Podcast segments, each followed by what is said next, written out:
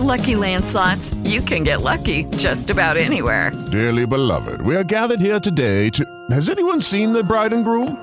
Sorry, sorry, we're here. We were getting lucky in the limo and we lost track of time.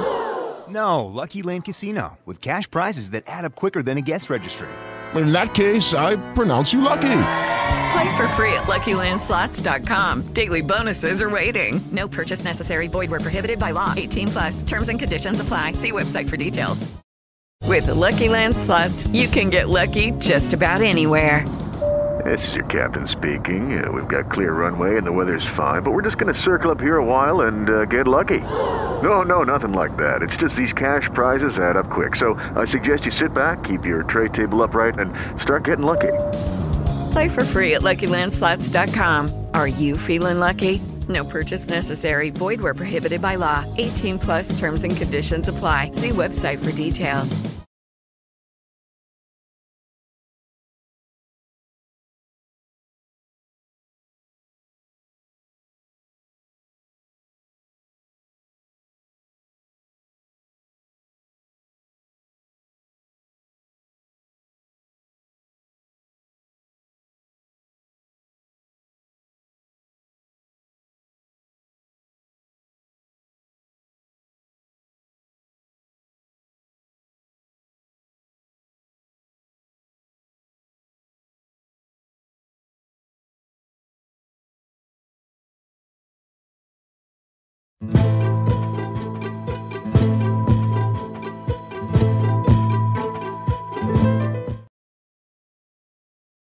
Olá, amigos, amigas, boa tarde a todos e todas.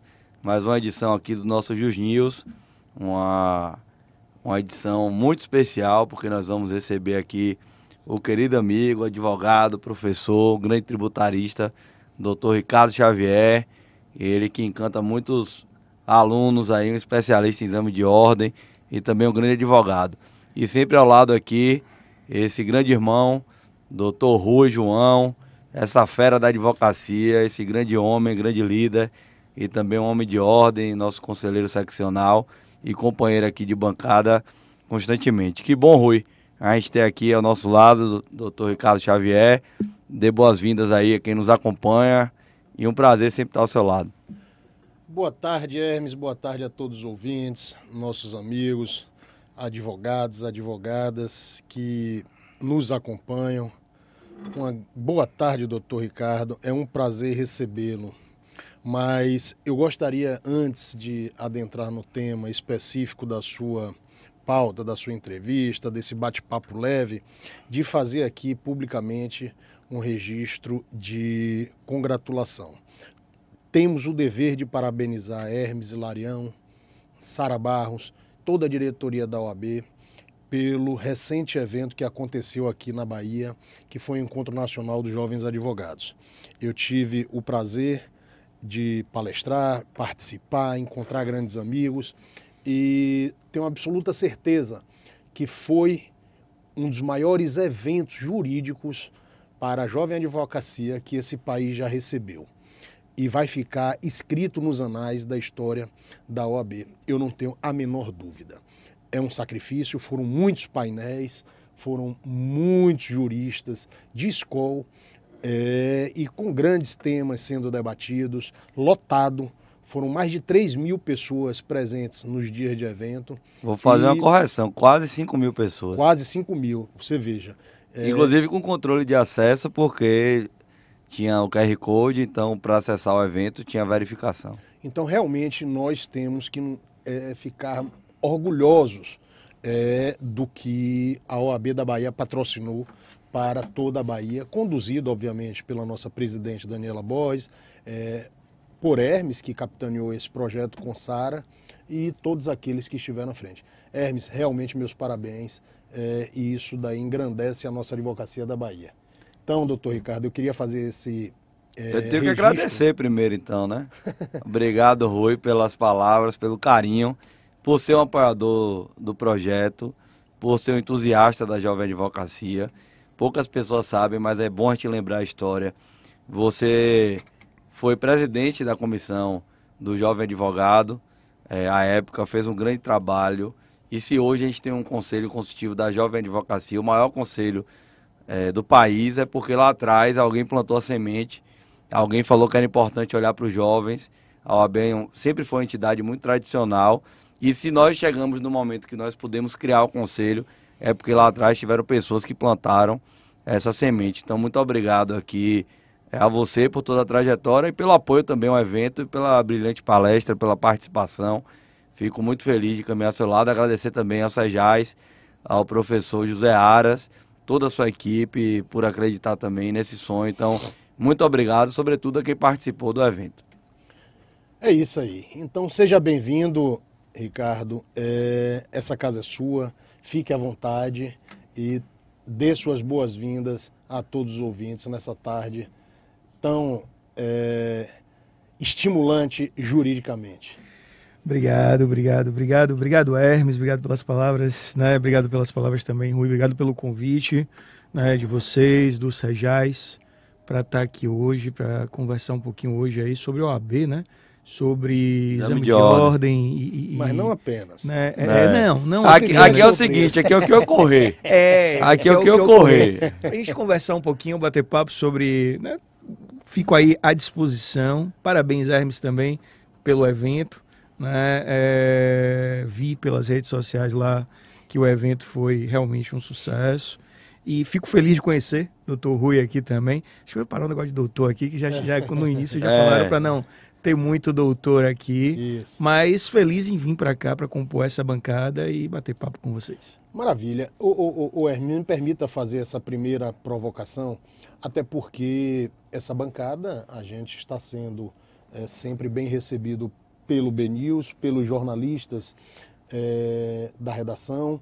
E como você é tributarista, é, e eu sei que é um tema que lhe diz muito respeito, é, se falou muito sobre o ITV é, dos imóveis aqui em Salvador, que estavam sendo cobrados é, com base no valor de aferição da prefeitura. Muito embora a base de cálculo é, seja o contrato, o valor contratual. E recentemente me parece que teve uma decisão é, justamente nesse, nesse sentido, tal, acho que do, do, STJ, reconhecendo que a base de cálculo do imposto seria o valor do contrato. E a Prefeitura de Salvador, ela cobra e insiste na cobrança pelo valor é, que eles é, adotam como critério para lançamento é, tributário. É isso mesmo?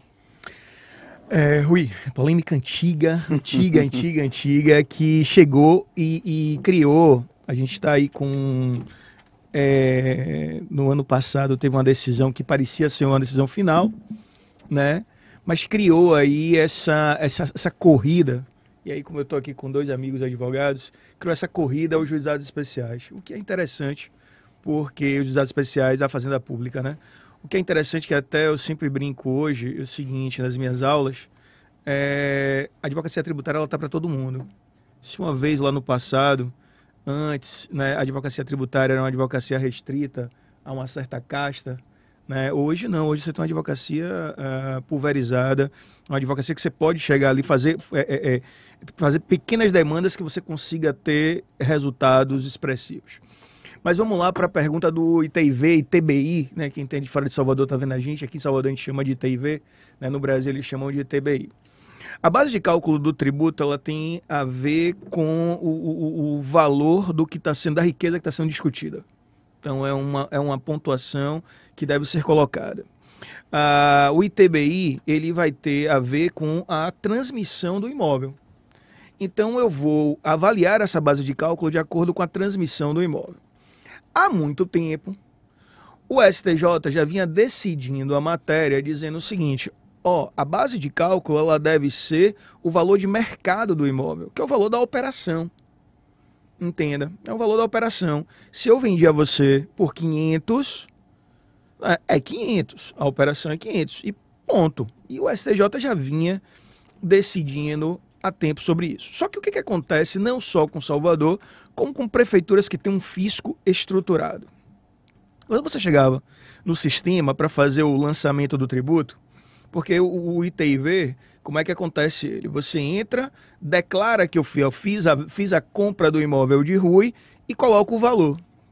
Existia uma trava ali dentro, e a trava dizia o seguinte: né, ele pegava, como ele tem o domínio do fato sobre o valor venal para fins de IPTU, ele, então ele sabe, o imóvel de Rui está lá como 700 mil e não 500.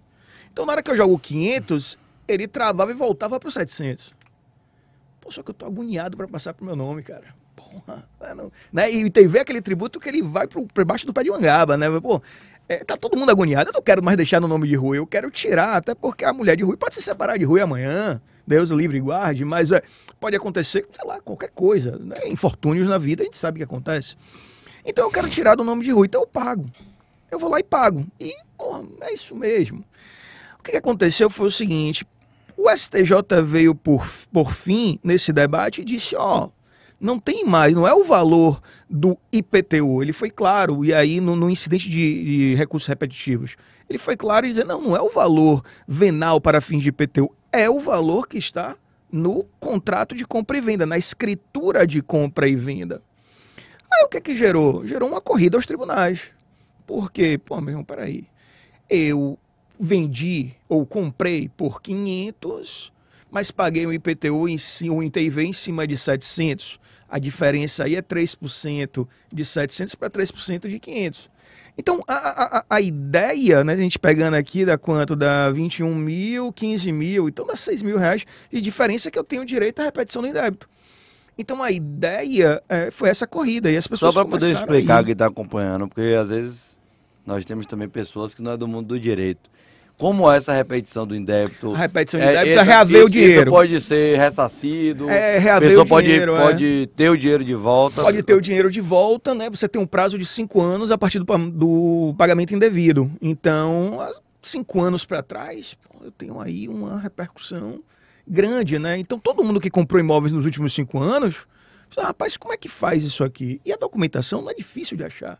Se você pega a- a- a- aquele códigozinho do ITV que, que você pagou, você entra no site da prefeitura e, e baixa a certidão lá, tudo bonitinho, instrui o processo e dá entrada, pedindo o quê?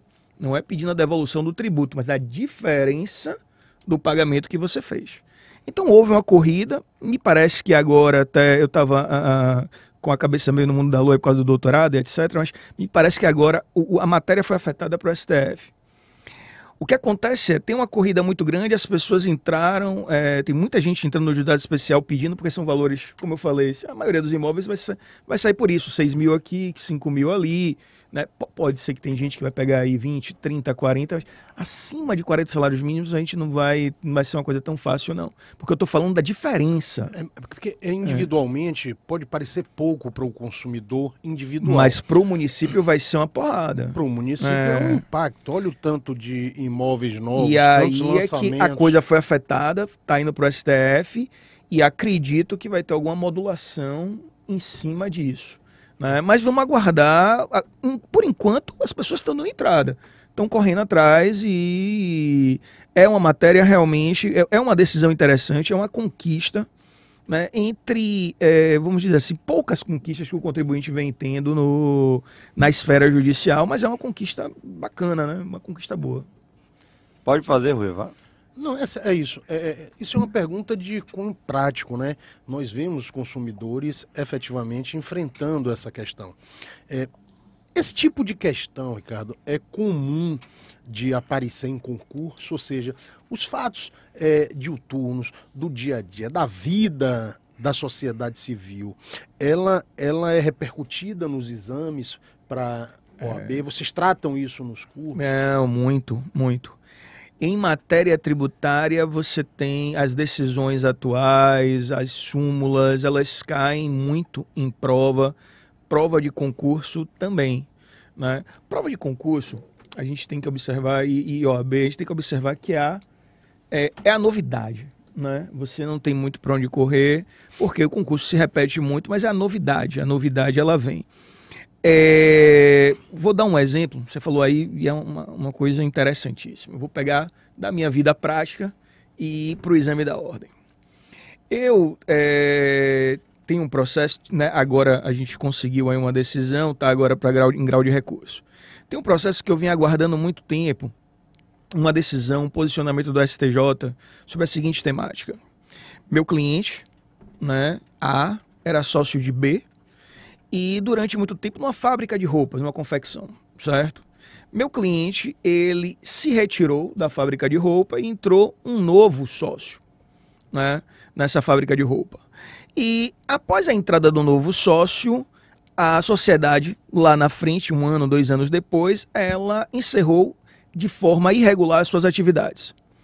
Mas existiam tributos da época do meu cliente, um fato gerador na época do meu cliente, né, em 2018 mais ou menos. Mas é uma quantia vultosa, mais de um milhão de reais, etc. A discussão que o STJ estava enfrentando era a seguinte: veja bem, devem ser responsabilizado o sócio que estava no momento do fato gerador ou o sócio que estava no momento da dissolução irregular. São dois momentos diferentes. Quando meu cliente saiu, tinha dívida? Tinha, mas a, a sociedade estava lá. A sociedade existia. Primeiro, eu tenho uma pessoa jurídica constituída com patrimônio bonitinha lá naquele lugar, né? A, a, nós, nós vivemos sobre a égide da personalidade jurídica e não né, a desconsideração é uma exceção dentro do nosso sistema, a gente tem que lembrar disso. Ou a responsabilização do sócio, que não seria o caso tributário. Ah, pronto, meu cliente saiu e aí foi redirecionada aquela execução para ele, sendo que ele não estava na sociedade no momento da dissolução irregular. Nós entramos com a sessão de executividade, a matéria estava sendo debatida no STJ. Quando foi em novembro, de 2021, o STJ decidiu o seguinte: não, quem é responsabilizado é exatamente o sócio que estava no momento da dissolução irregular, porque é a dissolução que faz com que eu possa redirecionar a execução para os sócios. Isso foi em novembro de 2021. Fevereiro, agora de 2022, antes da questão tem qualquer livro ainda, os livros não tinham saído, nada. O que, é que aconteceu? Essa questão estava na prova. E por uma sorte da vida, a gente está dando aula, Hermes, a gente começa a conversar. O, o, o, interessante do professor que atua é trazer o caso dele para a vida. Eu contei esse caso, mas por uma sorte, por uma sorte. E aí o, o pessoal manda, rapaz, você adivinhou a prova? Você faz, eu não adivinhei, porque eu não contei nem como aula, eu contei como piada. mas eu dei é, uma pô, sorte. Deus ilumina nesses momentos, né? Tem um, tem alguma coisa lá no Sergiais que o pessoal tá dando aula de vez em quando. Acontece. Chega é. um passarinho lá contando os é. possíveis resultados. E é. o que é que vai acontecer. Agora, já que Rui puxou aqui a, conversa para um lado um tanto quanto polêmico, né? Tratou de uma questão envolvendo aqui o, o município de Salvador. É, eu vou, me permita aqui, viu, Adélia? Também colocar um salzinho na, na conversa, porque durante a eleição agora, geral, né? Inclusive de presidente da República, governo do Estado, muito se discutiu em relação ao preço dos combustíveis. Né? É culpa do Estado, é culpa da União. Se o governador quiser, o governador abaixa. Se o, se o presidente quiser, o presidente reduz. Para a sociedade entender, o cidadão e muitos advogados, porque às vezes o cidadão é advogado ou advogada e não é especialista em direito tributário. Né? Nem todos os colegas advogados ou advogadas entendem essa composição tributária em relação ao ICMS né, do, do preço do combustível. Como é que funciona? O que é que é destinado para o Estado? O que é que é destinado para a União? Como é essa composição? Rapaz, Pergunta já é, você é craque. Você é craque. Pergunta. Rapaz, Rui. botar um. A Adélia já tá ali quase ele filmando agora. A, Adélia, acho já que o tá pessoal. Tá é, eu tô, tô, com medo até de responder e é. depois. Não, é, mas olha, não tem nada a ver. Olha a, questão, a questão é jurídica. Do questão ponto jurídica. de vista do direito. Pronto. Como funciona a composição tributária do preço dos combustíveis. Pronto, né? a, a, composição do preço dos combustíveis, isso é, é, foi uma das coisas mais interessantes, mas é porque ele, ele envolve realmente uma questão política muito grande. Ah, o primeiro detalhe da gente entender é o seguinte: ah, em 2016, a Petrobras fez a paridade de preço. Tem prova da OAB domingo. Isso pode vamos cair lá, na prova vamos domingo. Lá, vamos tá lá, vamos lá. Mas aí você, você me pediu. É, é, vá, a, questão é, é, é complexa é complexo. e Pronto. E aí, a, a, a, lá no governo Temer, eles fizeram essa paridade internacional, porque pô, você tem uma, uma sociedade que tem ações é, comercializadas em bolsa de valores do mundo, né, e etc. Então você queria colocar essa sociedade no mundo. O detalhe da gente é o seguinte: a gente produz combustível em real e vende em dólar. Se o dólar aumenta, né, a base aumenta, aumenta, toda repercute em tudo, sendo bem né, sintético em relação a isso. Então, eu tenho aí uma aquisição, eu não produzo todo o combustível que eu consumo, então uma parte do nosso combustível ele é importado, a gente produz muito óleo, mas não é, refina. A nossa refinaria são refinarias antigas que refinam aquele óleo do Oriente Médio e não óleo que é produzido pelo como é, é pelo pré-sal, pela no, nossa pujança. Somos hoje um país que estamos ali entre os maiores produtores do mundo, mas não refinamos. Pronto. Quando começou a, a, a, o aumento desse preço, né, o aumento desse preço, a, a culpa precisava ser de alguém, certo? A culpa não poderia ser do governo A ou governo B, não. A culpa é de alguém. De quem é a culpa? Ah, dentro da composição do preço eu tenho um tributo que ele realmente é relevante. Quem? O ICMS. A culpa é dos governadores que não abaixam o ICMS. Pô, o cara aí jogou a culpa para lá. A culpa não pode ser minha, a culpa tem que ser dos outros.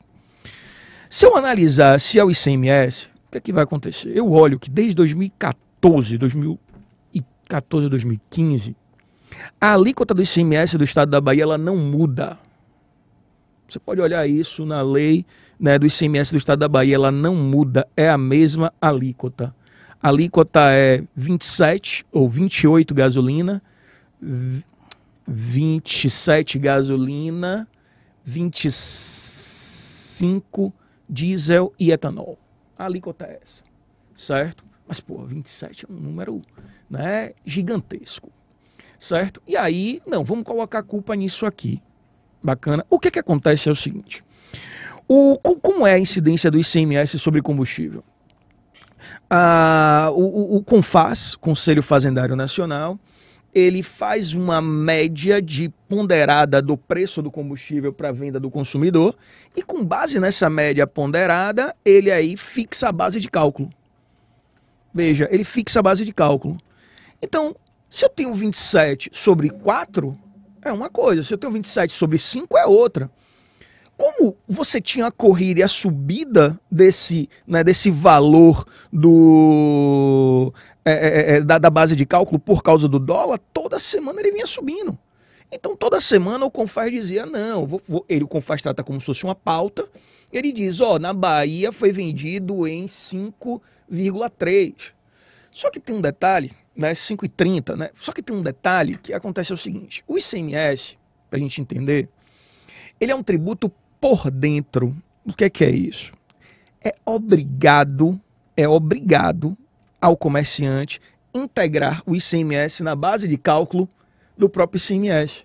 É uma conta que quando eu faço na faculdade para o pessoal, ela é uma continha complicada.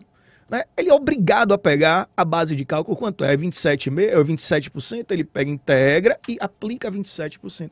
Por quê? Porque ele é sobre a operação. Então, quando você vai ver, é repassado isso ao consumidor final. Porra, mas é repassado ao consumidor final é, mas não é por causa do ICMS. Era por causa exatamente do aumento lá da, do primeiro, da primeira base. Bacana? Pronto. Então, eu tinha que eleger o vilão quando foi novembro do ano passado. A coisa estava ficando crítica. O que é que fizeram? Vamos congelar o, né, a base de cálculo do ICMS. Saiu um ato congelando a base de cálculo do ICMS. O ato foi postergado novamente em fevereiro de 2022. E o presidente da República, olha, meu amigo, o presidente da República, ele resolveu então editar, sendo um pouquinho mais, editar legislações para dizer o seguinte: ó, a incidência do ICMS, o, o, os combustíveis são essenciais. São essenciais. São produtos, então mercadorias essenciais. Então eles não podem ter alíquota superior a alíquota interna para qualquer mercadoria. Qual é a alíquota interna do estado da Bahia? 18%. Então, se eu quero vender diesel, se eu quero vender é, gasolina, a sua alíquota ela tem que ser 18%. Ponto. O que, é que ele fez então? Reduziu a incidência do ICMS. Sobre que pretexto? Não, o pretexto que nós temos aí é baratear o combustível para a população. Por quê? Porque o combustível é essencial. Eu concordo, o combustível é essencial. Né? Vamos para alguns detalhes. Hoje tá, tem uma DPF, tem um ADIM lá no STF questionando a lei do presidente da República, que é a Lei Complementar 194, que mudou o Código Tributário Nacional, né, colocando o artigo 18A no Código Tributário, que fixou esse, que, né, esses, é, essa alíquota na alíquota básica do Estado. A alíquota básica do Estado, tenho que ler. Se eu estou falando da Bahia, é 18, né, se estou falando de São Paulo, é 20, e por aí vai. Eu vou pegar primeiro na questão como o Hermes. A questão aqui é jurídica, foi o que Hermes, né? Veja bem, o presidente podia fazer isso, ao meu ver? Não. Por que não? Na histórico do ICMS, quando o ICMS ele veio, esse S, ICMS, na Constituição de 88, o ICMS é um tributo que ele, é, a liberdade que existe nele é de fixação de alíquota. Ah, tem um autor que é o, o agora o, o, Haroldo Gomes, salvo engano, ele diz o seguinte: o ICMS é tão esquisito, tão complexo, que a Constituição coloca, eu estou com o constitucionalista na minha frente aqui, o professor Rodrigo, a Constituição coloca 55 dispositivos para o ICMS e 3 para o imposto de renda. Velho, é desmedido o negócio, 55 dispositivos. Então a Constituição ingessa o tributo, basicamente todo. E o que é que fica para os governadores? Não, alíquota. Então, o presidente da República, quando faz aquele ato, quando faz o ato, ele fere diretamente. E não é que ele não soubesse, ele sabe. Ninguém lá é mais inteligente que a gente, né? é, é, é menos inteligente que a gente aqui. Muito pelo contrário, pessoas muito gabaritadas e bem capacitadas. Então, o presidente da República vai e publica. Claro, o que, que aconteceu? Vou, vou pegando aqui na questão jurídica, Hermes. Tínhamos uma eleição aí na frente a gasolina baixou? Baixou. O povo na rua, ah, pô, ó, gasolina baixou. Tá bacana. Tá bacana. Que, é que o STF fez? Uma coisa que nunca fez. Isso aqui é interessantíssimo. Porque o ministro Gilmar Mendes, ele inaugura uma nova fase. Ele fez, vamos conciliar. Olha que bacana. Chame os especialistas, vamos colocar todo mundo na mesa. Em regra, acredito eu, eu não conheço o ministro Gilmar, mas acredito eu que ele jamais faria isso. Ele ia fazer cacetar, não, tá aqui, isso aqui é inconstitucional. Mas naquele momento, ele segurou. E ele chamou os especialistas, então ele trouxe os grandes juristas do Brasil, ele trouxe os economistas, ele botou todo mundo na mesa. Vamos achar uma solução. Chama os governadores, são duas ADINs, né? Essa ADIN dos governadores, do consórcio Nordeste, é, é, é uma DPF do próprio presidente da República. Vamos juntar tudo e vamos debater. Ponto. Então, tem um debate que é o seguinte: a alíquota fixada por lei complementar pela União, pela né, lei complementar nacional, lei complementar federal, pode fixar a alíquota do ICMS? Ao meu ver, não. Mas é um debate que está aí. Debate 2. Esse daqui é interessante, né, pelo seguinte.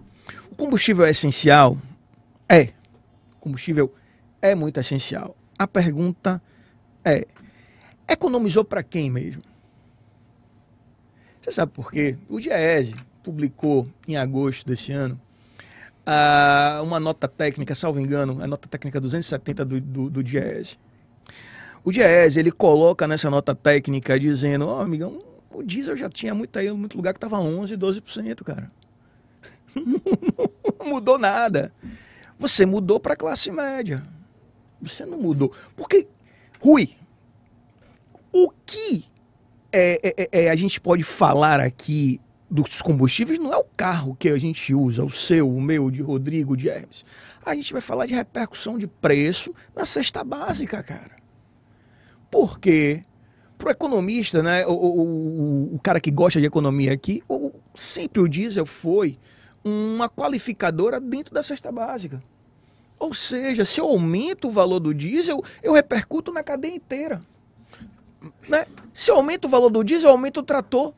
Aumenta o custo do trator, aumenta o custo né, é, é, é, é de geradores, aumenta o custo do cara que tem lá no, no meio do, do, sertão um poço artesiano que coloca lá diesel para fazer sair água. Aumenta o custo de tudo, aumenta o custo do. A gente tem um país que é roda por caminhão. Então você vai ter isso aí.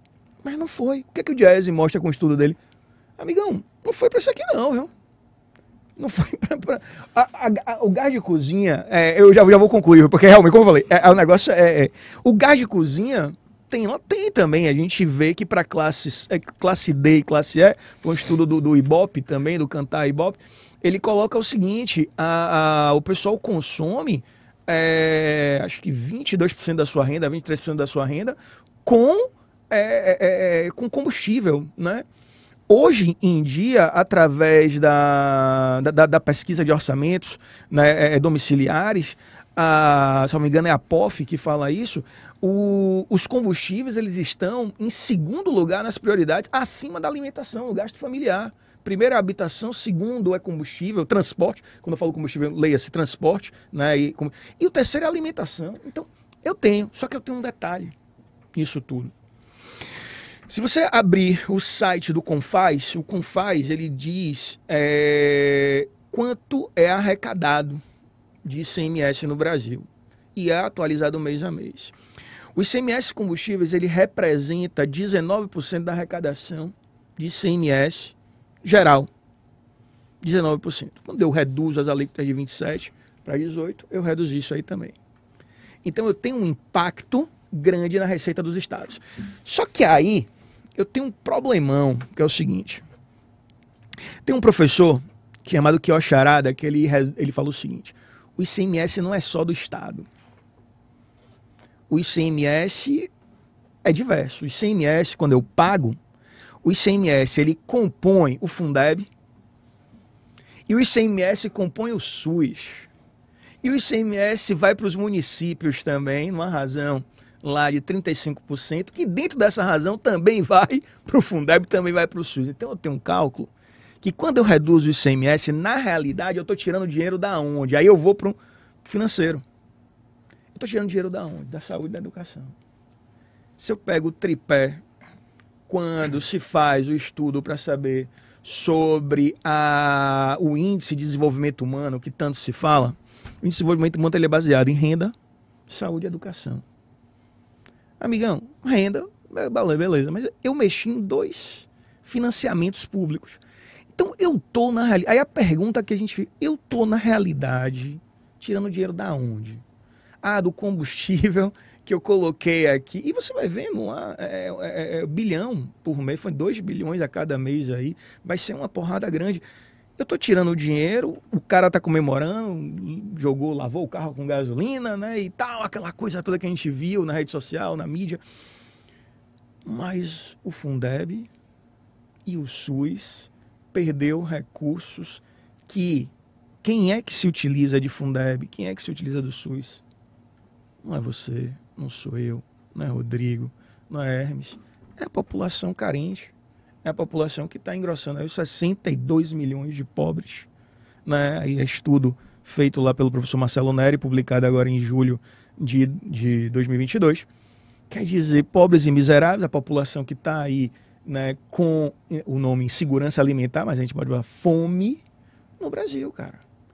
Então, na realidade, você tirou num lugar, mas derrubou, não foi pássaro pequeno, não foi grande. Mas as pessoas é. Agora eu me alonguei, desculpa, eu falei pra Hermes. Eu, eu, eu pedi, o Rui queria interferir, desculpa, amigo, velho. É, é, é Não, eu, eu acho Mas é isso, foi só pra contextualizar e entender. também é, quer atender os interesses da sociedade e acho que a cidadania, como um todo, tem uma dúvida sobre isso, porque foi uma questão muito debatida. Mas obrigado, parabéns pela aula. Não foi Agra... aula, né? Foi só comentário. Agradecer aqui a presença. Rodrigão já devia até mais quando, quando ele falou, seu Rodrigão, rapaz, não fala isso não. Agradecer a presença aqui do professor Rodrigo, dar as boas-vindas a ele. E para poder pegar leve com ele, depois você já dá suas boas-vindas, faça uma pergunta mais sutil para ele, que a gente dá uma apertadazinha nele aqui de leve. Eu tava ouvindo, né? Agora é, é, o seguinte, porque a gente acha que não pode cair isso, mas pode cair na prova do OAB no domingo. Sim, o artigo 18A. É, pode. tá vendo? A gente tá falando disso. Vir a então, emenda constitucional. Domingo tem prova, fique atento. A emenda constitucional que é, é, modificou lá para dizer que era um ano é, como foi, Rodrigão, de emergência Sim. de combustíveis, né? Também é outra novidade que nós temos aí. É. Então, isso aí, com certeza, com certeza. Verdade. E tem uma que é meu palpite, daqui a pouco eu falo. Palpite de peça? De, de peça. De, de questão. De questão, de peça eu não sei, cara, mas de questão, essa questão dos templos que são locatários de imóvel, Uhum. eu, eu tenho um que vai cair, é um sentimento. Modificação de fevereiro não veio ainda, mas que porque agora, né, isso aí foi uma- também uma vitória da bancada evangélica, né? Porque quem mais templo que aluga imóvel não é a Igreja Católica, que é uma das maiores proprietárias de imóveis do Brasil. Então a bancada evangélica colocou lá é, é, o que, ó? é, se você aluga um imóvel para um templo, enquanto o templo ficar no imóvel, aquele imóvel vai ficar com a imunidade de IPTU também. Então, a- algo que fantástico para os templos, né? A- a- os- o, o espiritismo também é, vai se beneficiar muito com isso. Católico e, e matriz africana não, que geralmente são os donos, né? São Ou, é, proprietários, são né? proprietários. é. Mas esse- esses templos vão se beneficiar.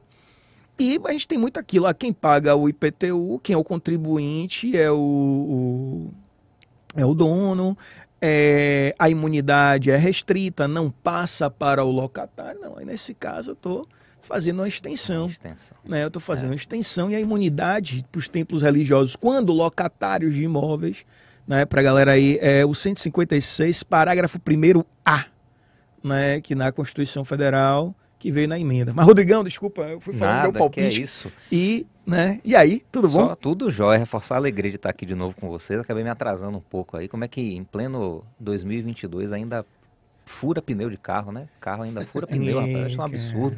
Mas estava ouvindo, né? Tava no caminho ali, meu Deus do céu, trocando ali com o YouTube aqui aberto e acompanhando, vendo você falar do ITBI, vendo você falar aí do- dos temas aí cabeludos que o pessoal tava trazendo, né?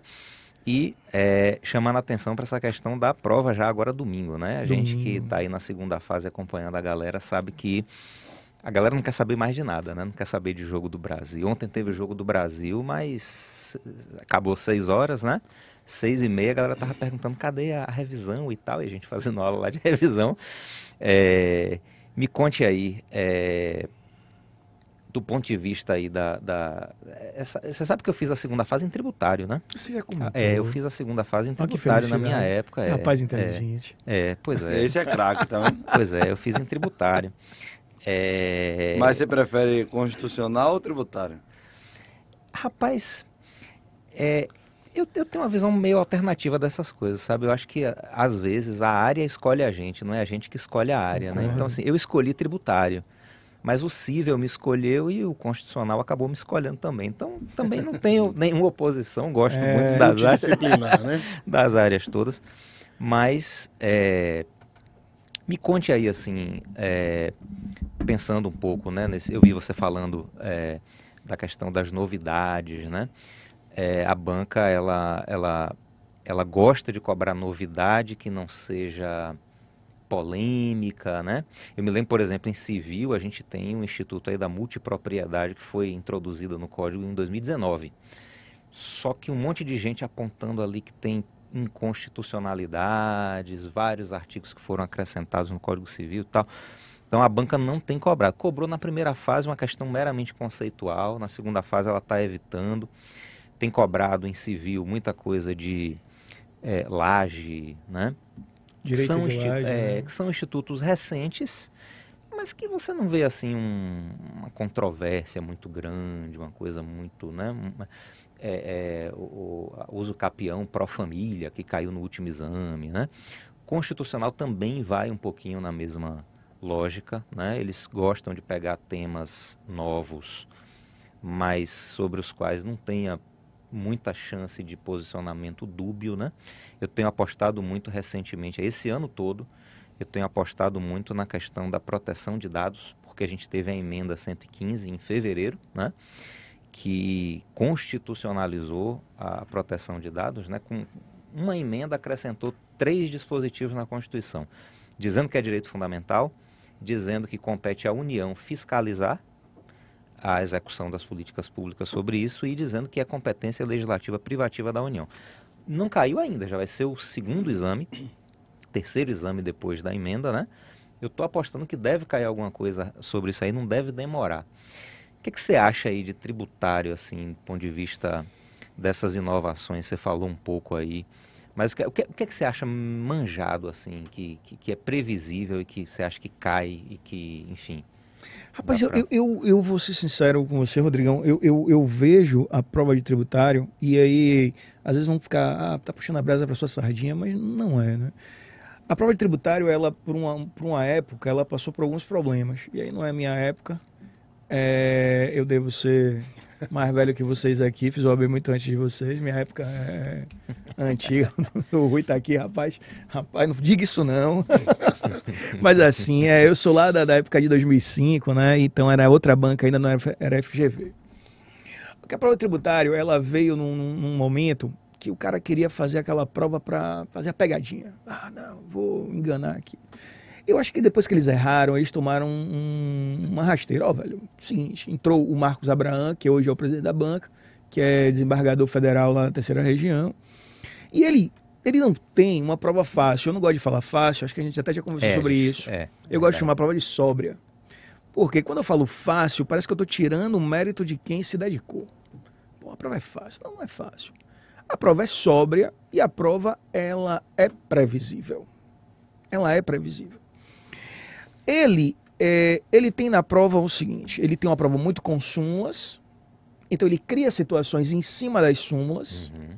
Então ele cria a situação do imposto de renda, do aposentado por doença incapacitante. Então ele diz, oh, não, pode, não pode, tem que mostrar o laudo, a contemporaneidade da doença, a recidiva da doença, o laudo é oficial, não é oficial. Então ele vai lá pegar as súmulas e monta a questão, a peça, a questão. E por vezes ele tem colocado um entendimento desse de recurso repetitivo ou mesmo de tese de repercussão geral. o que a gente tem visto hoje no direito brasileiro é a tese de repercussão geral, se tornando a nova súmula. Na realidade, a gente é hoje tem que saber as teses de repercussão geral. Que a gente, é difícil gravar os números, né? Por mais a gente. É. É, a súmula a gente ainda grava alguma coisa, mas as, as teses a gente, é difícil gravar. Então, às vezes, ele vem com uma dessa. Entre as oito, oito que eu falo, é porque é A e B, A e B, A e B. Entre as oito, ele traz uma dessa. Mas, em regra, ele é muito objetivo na prova. E é interessante, doutor Hermes, é o seguinte: as pessoas falam, não, a prova é subjetiva porque é de escrever. A gente aqui no direito tem esse negócio de subjetivo. Subjetivo e objetivo é. Objetivo é aquilo que tem uma resposta só. Subjetivo tem várias respostas. A prova ela é objetiva. Ela vai lá na lei, é, é muito tranquila, muito com a Constituição, é muito com o CTN, com as súmulas. Né? Então ele, ele não quer que o cara erre. A peça mesmo ele não quer que erre. Ele, ele faz uma peça muito tranquila. Como a gente veio de uma apelação, se eu pudesse apostar em algo, eu não gosto de apostar, eu não sou adivinha nem futurólogo, né? Mas entendo eu que já aconteceu três vezes: apelação, agravo, apelação, agravo, apelação, agravo. Pode vir uma quarta, apelação, agravo. Pode não ser, mas pode ser. Aí uma unidade de segurança caiu no exame 29, a gente está indo para o 36. Embargo também caiu no exame 27. É uma boa. A sessão de executividade já não cai há muito tempo. É a peça do tributarista. É Comento muito que o, o cara que está advogando na área tributária, ele quer logo é, uma exceção de executividade que o cliente dele não tem dinheiro para garantir o juízo, que é, os embargos de execução ainda na esfera é, é, tributária precisa da garantia do juízo. Então eu vejo a prova muito sóbria, muito, ó, é cara crachá. Você indica a lei, você indica a súmula e você responde sim ou não, colocando ali, ó, pode por causa disso, né? aproveitando sempre a, a escrita do que está na prova. Então, é, a prova eu não vejo ela com muitas surpresas. Ter uma seria surpreendente demais, até porque ele vem. Se você pega aquela parte final para quem vai fazer o bem tributário, repare, a parte final, eu sempre falo para meus alunos, o que é que ele quer? E aí você, com a parte final, você identifica qual é a peça. Então, eu vejo a prova assim. Né? Agora, o que vai vir é complicado. Né? Essas inovações que eu falei aqui agora, que a Hermes perguntou também. Ricardo, a gente, eu... o tempo passa aqui, vai, Rui. Deixa, eu, deixa eu trazer aqui uma, uma dúvida que seguramente muitos ouvintes têm. Que é o seguinte, é, a maioria deles não, não tem experiência prática, não advoga é, não estagiou, é, não conhece efetivamente o exercício profissional, obviamente. Mas, assim, seguramente a maior dúvida é como escolher a prova e a matéria é, para se fazer. Eu faço eleitoral, eu faço tributário, eu faço constitucional, eu faço a peça trabalhista. Como o aluno decide como ele deve se portar, o que ele deve pensar, em, no, no, que ele deve é, refletir para decidir qual o melhor, é, qual a melhor escolha para realizar a prova. Ao meu ver, é afinidade, cara. Porque você passar dois meses imerso com uma coisa que você não gosta de ver, meu irmão, e tem Agora, gente que escolhe eu, pela eu facilidade. eu conheço gente que e... quer advogar numa área específica e fala, não, vou fazer trabalho porque é. tal pessoa disse que trabalho é melhor. E às vezes você na faculdade passou mais tempo estudando direito civil, direito penal, que você tinha identificação e por medo Concordo. você não abraça uma matéria que você Concordo. conhece mais. Então, Concordo. É. Eu acho é uma... que o caminho é você se eu, se eu quero, inclusive, pô, depois que eu me formar, receber a carteira da OAB eu pretendo atuar em que área. Né? Se eu já tiver uma ideia, é bom que você aproveite esse momento também para você estudar algo que você São, vai usar depois na sua advocacia. Em média, 60 dias imerso é. ali com aquilo. Todo Se você. Dia. Ah, tal matéria. Eu, eu, prefiro não falar o nome de matéria aqui para não ficar uma coisa até grosseira, mas assim. Tal matéria é mais fácil. Eu já tive alunos que foram para tal matéria e depois foram parar, parar lá na minha segunda fase. Acredito que o Rodrigo também já teve. Uhum. Porque Rapaz, não, não tem identificação. Não tem matéria Era um fácil, né, tormento né, para ele estudar é. aquilo. Hoje em é. dia existe algum número, algum dado estatístico, quantitativo é, por matéria, ou seja, X alunos se dedicam mais a tal ah, matéria, hum, é, fazem tal. Eu não, não sei. É, a, a, o que existe é assim, a gente sabe os índices de aprovação por matéria, mas isso varia no tempo. Então, na verdade, assim, é, é, um, é um engano a galera achar que tem matéria mais fácil, matéria. Não é ser fácil ou não ser. Eu acho que Henrique foi em cima com a experiência que ele tem, né? O primeiro ponto é afinidade e é, a experiência que você eventualmente já tem com a matéria. Eu, eu, eu considero também e a, o que Hermes falou, porque eu ah, a gente é convidado para falar sobre advocacia, sobre como é que você escolheu a área tributária. Eu, na realidade, estava ali e fui fazer tributário. E Por depois que eu terminei, não, eu, eu, eu, estudava na, na faculdade, fui aluno de Graciliano, gostava, tinha uma facilidade em aprender ali aquilo. Vai fazer o quê? O colega, vou botar tributário, vou botar tributário. Eu entrei e me encantei. Por me encantar, comecei a buscar o meu caminho ali dentro, não planejado, mas acabou acontecendo na minha vida. Muito ali, naquele momento da escolha, pô, escolhi tributário, aprendi a fazer o mandado de segurança, aprendi a fazer as peças, aprendi a ter desenvolvimento, me desenvolver com a matéria e aquilo caminhou. Então, eu também concordo com o que Hermes pô, você quer seguir uma área, você quer ir para um caminho, por que não fazer? Né, o, o seja seja a, a, aquela matéria que você gosta, que você pretende atuar. Eu também concordo, com afinidade também leva nesse sentido. Né? E essa Exato. afinidade só, Hermes, só para trazer aqui, porque no meu tempo é, é muito tem pouco tempo. Deve uns quatro anos, cinco anos. Né? se estagiava muito, né? Muito. E você escolhia é, a prova de acordo com o seu estágio. estágio. A sua identidade é. ali no estágio. Você está no escritório de advocacia onde tem uma pulverização de ramos, você acaba se identificando com determinada área, com determinado departamento do escritório e você pode é, se aproximar é, para poder escolher aquela área na hora de fazer a prova. Eu não sei se isso acontece hoje em dia. Acho que pouco, aí né? eu vou. também é, é uma análise complexa. Aí eu vou dizer o seguinte: é, seu tempo, meu tempo, Rui, é, o, o, tempo de Rodrigo, Hermes, é, pouco deve mais ser jovem. contemporâneo nosso, mas né, é, ainda antes da prova do AB, junto com Aras. Aras ensinou, né, é como é o nome dele, Rui Barbosa. Rui Barbosa. Né? Rui Barbosa, quando foi fazer o AB, fez administrativo foi. com Aras. Foi professor de Orlando Gomes. É, porque Aras é professor, foi professor de todo mundo, nunca vi um negócio desse. Mas veja, o perfil do estudante hoje, e eu digo porque eu também tô, eu tô no cursinho, mas eu também tô na universidade, o perfil do estudante hoje ele é outro perfil. Você tem outro perfil. O perfil não é o seu, não é o meu, não é o de Hermes, o de Rodrigo. Que a gente, a gente se encontrava de manhã na faculdade, se encontrava de tarde no fórum. Na é verdade, a gente rodava todos os dias do Fórum Rio Barbosa. Né, eu subia para lá para o quinto andar e vinha descendo, descendo, descendo. Depois eu olhava lá o, a movimentação do SAG e voltava porque tinha que vai encontrava um amigo, tomava água de coco ali do lado, é, é, é voltava de carona. É, é, então, Ou seja, é da, é da época do juizado especial, na Baixa do Sapateiro. Também, descia, descia ali, descia ali. Ah, ah, no, no Bonfim, no, no, na Baixa do Sapateiro, em Paripe. É, Nazaré, o quê? Exato. E ainda, físico. Até hoje o rapaz lá do estacionamento me conhece. O Alvará ficava... 60 Alvará, dias pra, pra sair o Alvará. O Alvará ficava... Não, mas, sou... senhor, desculpe, o Alvará ficava pronto antecipadamente, dentro de uma pastinha de classificador, o advogado chegava lá e retirava seu alvará e ia para o banco. O alvará é, ficava a depender da, de da forma unidade. antecipada. Você tinha que chegar no banco cedo, rapaz. Era uma confusão. Oh, mas aqui o tempo voa. Mas aqui vamos, tempo voa. vamos aqui. Então, hoje o perfil do aluno, ele é, ele é muito diferente. Então, o aluno hoje é aquele cara, você tem muito que ele está trabalhando, ele já vem de uma história de vida que ele precisa trabalhar e estudar.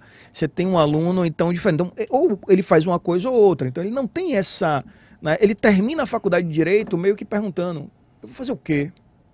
Então, ele, na hora da OAB, ele escolhe um pouco, ou seja, por mais fácil ou por afinidade, mas ele não escolhe muito, na maioria deles, não escolhe por causa do, é, é, do que ele estagiou. Alguns, graças a Deus, privilegiados, isso é coisa boa. Mas a escolha não. não. é uma estratégia. De, ele, ele desvincula a escolha do que ele vai fazer depois. O fato é, não, eu vou fazer a OAB em trabalho e vou advogar depois no civil ou em outra área. Tem muita gente que Tem sonha com gente, penal, por exemplo, é... e na hora, eu não sei se Rui advoga na área penal. Né? É, é, Hermes, eu sei que é eleitoral. Não, Rui, Rui é o seguinte, ele é advogado de grandes questões. Pronto. ah, ah, veja. Não, é, brincando, é um grande advogado trabalhista. Mas. O cara se apaixona por penal. Não, quando ele vai ver a realidade da delegacia, ele diz, isso aqui não dá pra mim. Ele volta. Não, mas... Aí ele vai procurar outra coisa, aí ele vai para o seu trabalho, aí ele vem procurar, para ver cá, rapaz, como é que faz pra gente advogar aqui no juizado, é, é, é fazenda pública? Na é verdade, no final, vou, então... eu vou dar uma, uma é dica aqui, é, sobretudo para quem está começando. Mas eu vou pedir ao Rodrigo aqui, a gente tem um momento de Sejais. Isso. Para falar um pouquinho o que, é que a gente tem de novidade Ó, avisar, pra, novidade, saiu o edital do 37º exame, né? Foi. Saiu agora o edital do, ontem, anteontem, do 37º exame, então é, a gente acompanha o edital, né? Quando começou a edital, a gente já começou com o nosso curso de primeira fase, o extensivo, então ele já está disponível aí. É, nosso curso, a galera sabe que tem o acesso até o dia da prova, né? Eu me lembro aí durante a, a pandemia que a gente teve que adiar a prova três, quatro três, vezes, quatro né? A gente vezes, né, manteve né? o acesso o ano todo ao pessoal, então o curso já disponível. Os nossos cursos de segunda fase chegando aí na etapa final, né, Rick? Última de, de semana, revisão, última é. semana, prova agora domingo. É, e a gente é, entende muito essa, essa situação da escolha aí, porque a gente vivencia isso lá, né, Rick? O pessoal faz a, a prova, faz a primeira fase, faz a segunda com a gente, depois entra ali nos cursos de pós-graduação do SEJAS para poder exatamente ir aprimorando ali os estudos e aprimorando a qualificação profissional. É, e a gente está lá de braços abertos para acolher a galera, para acolher todo mundo. A gente acabou de fazer o simulado unificado da segunda fase, né? Todas as nossas segundas fases. Estão fazendo as correções aí, aquelas, aqueles ajustes finais e já prontos aí para acolher a galera que vai fazer o 37º exame também de é braços abertos. chamar a atenção só para um detalhe. O 37 é o último exame com essa grade de matérias, né? É, teve uma Ele mudança. Vai mudar né? agora. Vai entrar aí eleitoral, previdenciário, financeiro, financeiro e financeiro. são essas três, né? São essas três, é. é. Então agora eu vou ter mais aula para duas questões aí. Maravilha. E vai ter que aumentar o estudo dos alunos, né? Vai. Mas pedir aqui, Ricardo, que você faça as suas considerações finais em relação ao programa, a sua participação e desde já te agradecer. Rapaz, eu fico muito honrado, muito feliz com o convite que eu recebi hoje é, para vir compor aqui a bancada, é, saber quem encontrar você, meu amigo querido, conhecer Rui aqui também, um prazer imenso, é um bate-papo desse aqui com o meu amigo Rodrigo, aí pessoal da técnica que está aqui atrás também, né? obrigado a, a vocês e fico à disposição né, precisando, é, querendo trocar ideias aí nesse universo, é, exame da ordem, direito tributário, direito empresarial, né? Estou aqui à disposição. Muito obrigado. Espero Obrigado. voltar mais vezes. Obrigado, Ricardo. Passar aqui para nosso amigo Rodrigo. É, agradecer, né, mais uma vez aí a, a chance de estar aqui com esse super time, com essa super equipe. É, agradecer Rick com a presença brilhante aqui, né? Depois eu vou querer assistir de novo. Eu estava assistindo no caminho, vou querer assistir de novo, porque foi Rui, Rui João apertou ele aqui. Apertou, gosto. apertou, mas ali, não, ali é um peixe Não passa, ensaboado, não, não, ele já- não. Ele não, ele não se aperta, não, é. Né? E dizer que a gente está lá é, bem focado aí nessa prova de domingo, bem focado aí com a galera nessa reta final para dar todo, não só o suporte técnico, né, da, de ensinar as técnicas, mas nesse momento, sobretudo, de ajudar com o controle da ansiedade, ajudar a galera a ter um pouquinho mais de calma para chegar bem no Foca dia da aí, prova. rapaz, que vai passar. Vai dar certo. Vai e dar a, certo. a questão pode ter saído daqui, né? Pode ter saído É daqui. verdade. E aí, Ruizinho? Ah, você saiu daqui, vai pro Instagram. pá, ó, ainda vou, vou botar, vou dar os créditos a vocês aí. Eu quero agradecer aqui a presença de nosso amigo Ricardo, dizer que foi um prazer meu também. É, quero contar com você aqui outras vezes e dizer que seus alunos precisam ouvir este podcast, porque seguramente daqui sairão duas questões, pelo menos. Pode ter certeza. Amém, Senhor. Que os anjos estejam passando aí agora. Então, Amém, quem Senhor. está ouvindo, é, diga aos amigos Amém. que podem ouvir, encaminhe via WhatsApp, encaminhe aí pelas redes sociais, porque seguramente sairão questões daqui dessa mesa de hoje. Bom, pessoal, agradecer aqui mais uma vez a meu amigo Ricardo, agradecer a Rodrigo, agradecer a Rui por estarmos juntos aqui em mais uma edição do nosso podcast e agradecer também a toda a equipe de apoio, né? A Adélia, a Bia, a Bateia e dizer aos nossos ouvintes, não só aos colegas advogados, advogadas, estudantes, mas eu acho que isso vale para a vida. A gente tem que fazer sempre o que a gente ama. Então, escolha a matéria que você ama, porque você vai ter muito mais prazer para estudar e passar no exame de ordem. Então, valeu, um beijo no coração e um abraço bem forte. Valeu.